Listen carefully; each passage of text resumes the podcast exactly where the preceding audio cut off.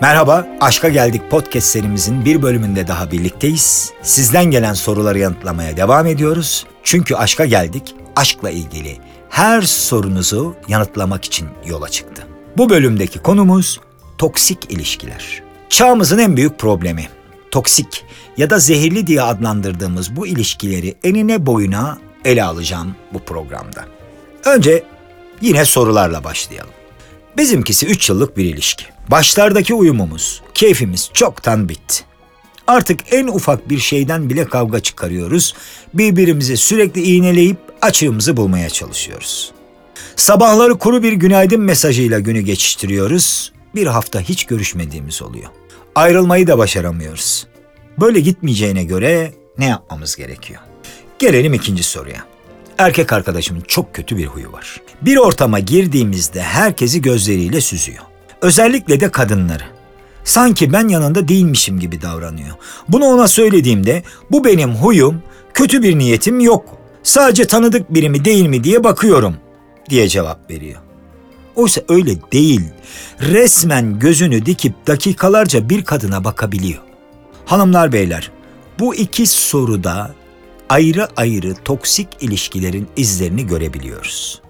Öncelikle tanımı yapalım. İlişkimizin toksik olup olmadığını nasıl anlayacağız? Bunun işaretleri var tabii ki. Hem beden hem de ruh sağlığımıza zarar veren kaygı, depresyon, motivasyon eksikliği, bağımlılık gibi sonuçlara yol açan birliktelikler toksik ilişkiler olarak adlandırılır. E ama içinde bulunduğumuz ilişkinin ya da evliliğin toksik olup olmadığını nasıl anlayacağız? Şimdi gelelim bu konuya. Bunun işaretleri var. 1. Sürekli öfke hali.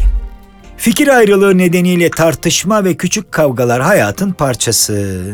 Ama bu anlaşmazlıklar, yani aranızdaki anlaşmazlıklar sinir krizlerine, çığlık nöbetlerine dönüşüyorsa masum bir kavgadan söz edemeyiz. Hele hele bu kavgalarda bir şeyler kırılıp dökülüyorsa, kapılar, duvarlar yumruklanıyorsa o toksin sizi sarmış demektir. Kontrolü ele almak. İlişki bir ortaklıktır. Çiftler bu ortaklık gereği ilişkiyle ilgili birlikte karar alırlar. Aynı zamanda bireysel özelliklerini de korurlar. Kararlara iki kişinin katkıda bulunmadığı nokta tehlikelidir. Çiftlerden biri, taraflardan biri diğerine danışmıyorsa, yani kontrolü ele geçirmişse bu da toksik olmanın özelliklerinden biridir. Aşırı kıskançlık. Kıskançlıklar genellikle kıskanan tarafın özgüven eksikliğinden kaynaklanır. Bunu belirtelim. Bir ilişkiyi çekilmez kılan en önemli unsur da aşırı kıskançlıktır. Birbirinizin hayatına müdahaleniz sınırlı olmalı hanımlar beyler. Hiçbir kıskançlık sevginin ölçüsünü göstermez. Sevgiliniz ya da siz aşırı kıskançsanız diğerine hayatı zehrediyorsunuz demektir. İşte bu da toksik ilişkinin bir göstergesidir. Aldatma eğilimi. O ikinci soruda olduğu gibi hani girdiği yerde sürekli gözleriyle kadınları süzen erkekte olduğu gibi. İlişkinin temeli sadakate dayanır. Gerekçesi ne olursa olsun hiçbir sadakatsizlik de hoş görülmez. Hoş görülen sadakatsizlik bir sonrakini tetikler çünkü. Çok seviyor olsanız da aldatıldığınızda ciddi anlamda yıkıma uğrarsınız. Bu noktada ilişkiyi değil kendinizi düşünmelisiniz. Yani aldatma eğilimi olan bir insanla yaşadığınız birliktelikte zehirli bir ilişki içinde olduğunuzu gösterir. Suçlamalar. Her konuda kendini haklı çıkaran, başınıza gelen her şeyde sizi suçlayan, bir süre sonra kendinizi de suçlu hissettiren bir sevgiliniz varsa ilişkinizde toksiktir. Bu aynı zamanda manipülasyondur ve sizi işe yaramaz, hiçbir şey bilmeyen, hiçbir şeyi doğru düzgün yapmayan biri olarak gördüğünü gösterir. Tabi karşınızdaki kişi de tamamen narsistik kişilik bozukluğuna sahip biridir. Eleştiri ve aşağılama. Yapıcı eleştiriler ilişkinin her zaman iyiye doğru gitmesini sağlar. Kırıcı ve aşağılamayla bezenmiş eleştiriler ise insanı zehirler. Sevgiliniz işinizi, eğitiminizi, yaşam tarzınızı, ailenizi, arkadaşlarınızı sürekli eleştiriyorsa, sen zaten yapamazsın diye sizi küçümsüyor, kırıcı şakalar yapıyorsa o ilişki zehirlenmiş demektir. Bağımlılık.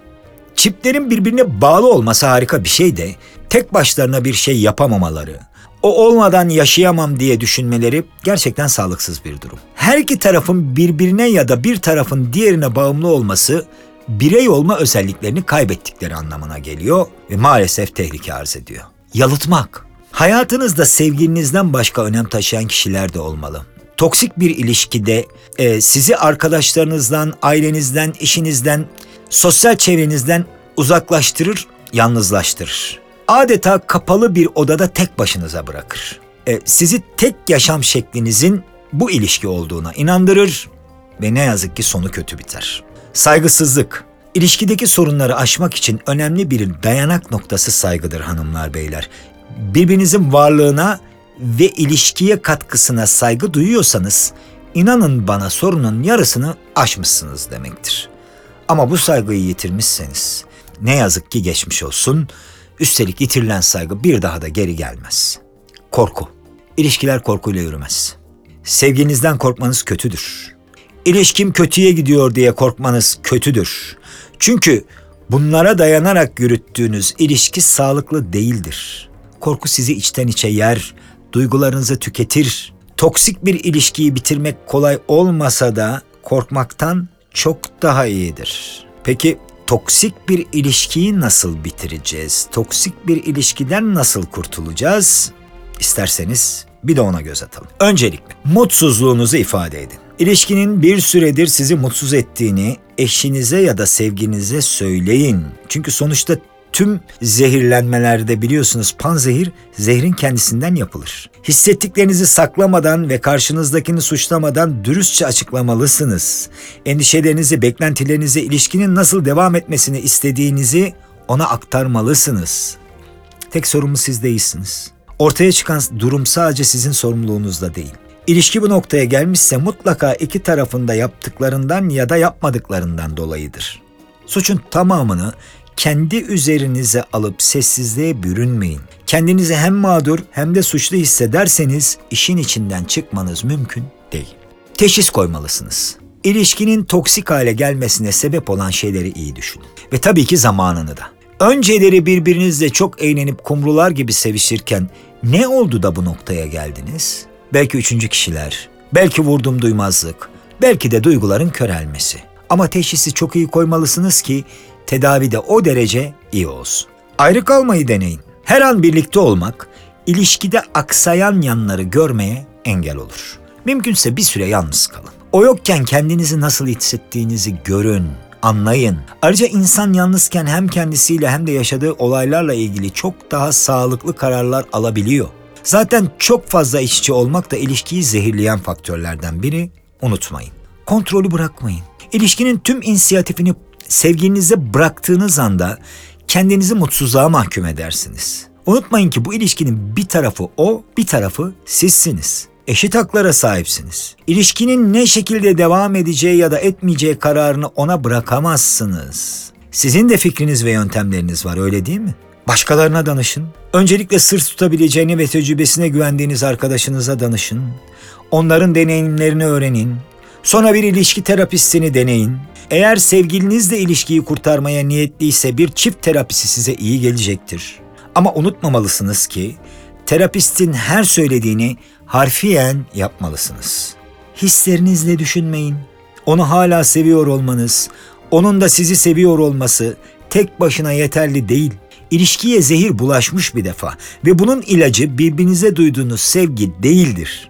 Sevginiz sadece iyileşme isteğinizi kamçılar. Duygularınıza kapılıp ne olursa olsun onu çok seviyorum diyerek bu ilişkiyi toksik olarak kabullenmeyin. Hatıralara sarılın. İlişkinizin toksik hali belki bir kavgayla, belki bir kıskançlıkla, belki de bir yalanla başladı bilmiyorum. Evet, bunlar kötü anılar ama birlikte biriktirdiğiniz iyi anılar da var öyle değil mi? Ne bileyim tatiller, eğlenceler, yemekler, geziler. Bunları düşünmek size iyi gelir. Hem yeniden anı biriktirmeniz için önünüzde uzun zaman var. Yeter ki şimdiki durumdan kurtulun. Mutsuzluklara kulak asmayın. Çevrenizde mutsuz insanlar olabilir. Seni de kendi çukurlarına çekmek isteyeceklerdir. Aman dikkat. Çünkü bu tür insanlar başkalarının mutluluğundan rahatsız olur. Onların tavsiyeleri genellikle kurtula insandan şeklindedir ama emin olun ki bunu seni düşündükleri için söylemiyorlar. Kimsenin seni manipüle etmesine izin verme. Ve tahammülü ihmal etmeyin. Toksinden arınmak hem çaba hem de zaman isteyen bir süreç. Bugünden yarına iyileşme süreci beklemeyin. Zaten teşhisi geç koydunuz, tedavi süreci de biraz sancılı olacak. Olayın bir de iyi tarafı var.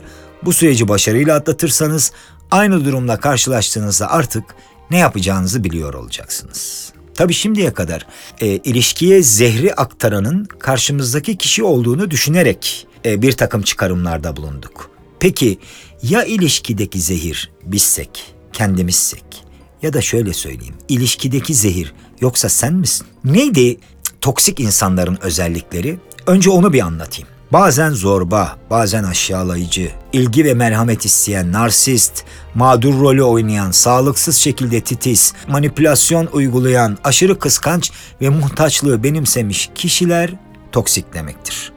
Bir düşünün bakalım sizin de bu tür davranışlarınız var mı? Belki de var ama farkında değilsiniz. Peki ben size anlatayım. Anlattıklarımı bir kendinizle karşılaştırın bakalım siz de öyle misiniz? Sizden kaçıyorlar. Etkinliklere, arkadaş toplantılarına davet edilmiyorsunuz. Siz davet ettiğinizde arkadaşlarınız hep bahane bulup sizi reddediyor. Ya da orada olsanız bile sizinle konuşan kişi sayısı yok denecek kadar az. Demek ki insanlar sizin enerjinizden pek de hoşlanmıyor. Bu sizin toksik olduğunuzun bir işaretidir. Eleştiriye kapalısınız. Toksik insanlar eleştiri konusunda aşırı derecede hassastır. En küçük bir eleştiriyi bile kabul etmedikleri gibi okları karşısındakine yöneltip sen de şöylesin diye cevap verirler. Bu kendilerini mükemmel gördüklerinden değil, toksik olduklarındandır. Sürekli savunmadasınız. En küçük bir uyarıda bile hemen savunmaya geçip karşınızdaki insanın lafını ağzına tıkıyorsunuz. Yapmış olduğunuz bir hatayı kabul edip düzeltmek yerine